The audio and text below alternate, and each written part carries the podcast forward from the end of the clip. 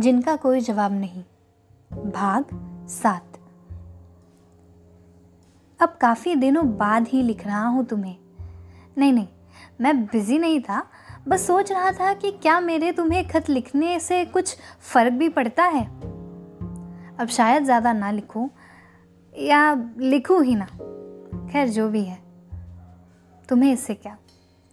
आज जब सोफे पर बैठकर ये खत लिख रहा था तो मेरी नज़र पेड़ की एक टहनी पर पड़ी, जो सीधा हमारा टेरेस छू रही थी।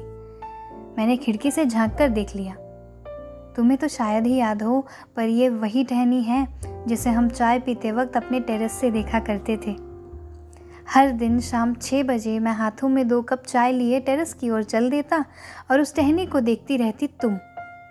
एक बार तो हमने वहाँ एक चिड़िया का घोंसला भी देखा था।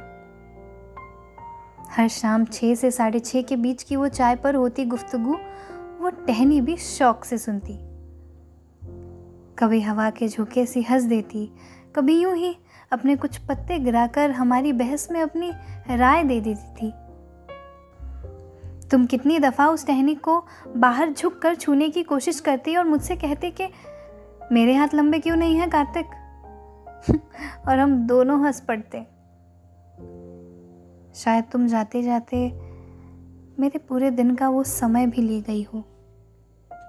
अब घड़ी में छः से साढ़े छः होते ज़रूर हैं, पर महसूस नहीं होते। देखो, अब भी घड़ी में पाँच पचपन हो रहे हैं।